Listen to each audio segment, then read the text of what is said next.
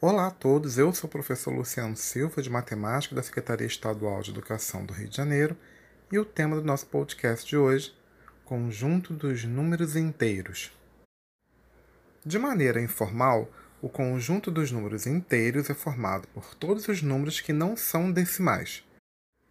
O número é inteiro quando ele pode ser escrito sem um componente fracional.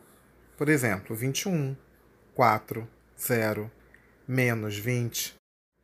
Os números inteiros correspondem aos números positivos, negativos e o zero. Eles formam um conjunto numérico representado pela letra Z. Os números inteiros negativos são sempre acompanhados pelo sinal de menos, enquanto os inteiros positivos podem vir ou não acompanhados de sinal de mais. O zero é um número neutro, ou seja, não é nem positivo e nem negativo. Todo número inteiro possui um antecessor e um sucessor. O antecessor de um número é aquele que vem antes desse número. O sucessor de um número é aquele que vem depois desse número. Por exemplo, qual é o sucessor de 4? 5. Qual é o sucessor de 7? 8. Qual é o antecessor de 0? Menos 1. Qual é o antecessor de 1? É o 0. E assim por diante. Conseguimos achar o sucessor e o antecessor de qualquer número inteiro. Podemos dizer que o conjunto dos números inteiros é a união do conjunto dos números naturais com os números negativos. Uma pergunta: Quantos números inteiros existem? E a resposta é muito simples. O conjunto dos números inteiros é infinito, ou seja, não tem fim.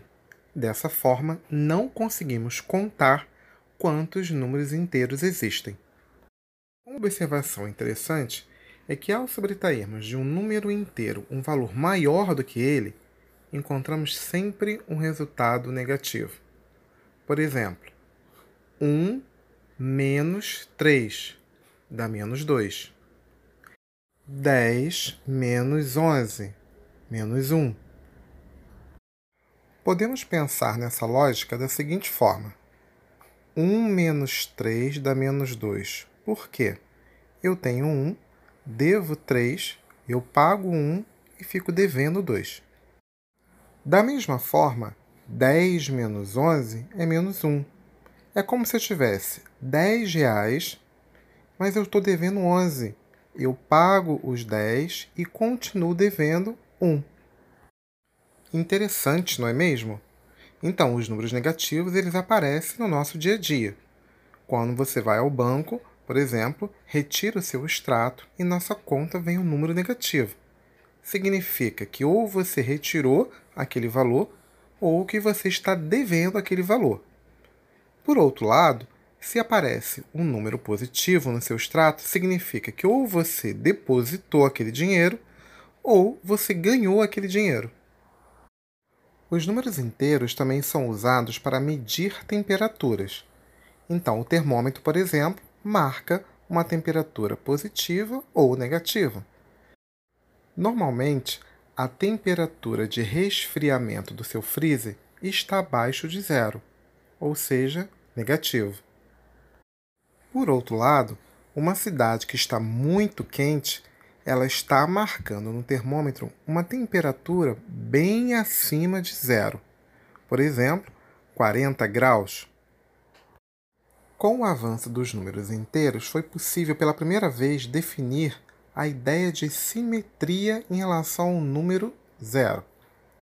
Quando se fala de um simétrico de um número, significa que esse número possui a mesma distância da origem em relação ao outro número. Por exemplo, qual é o simétrico de 1?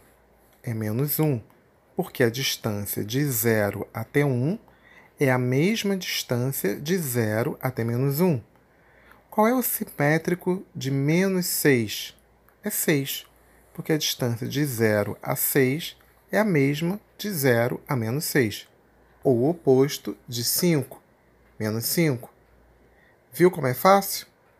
Espero que vocês tenham gostado da aula de hoje. Até a próxima, pessoal.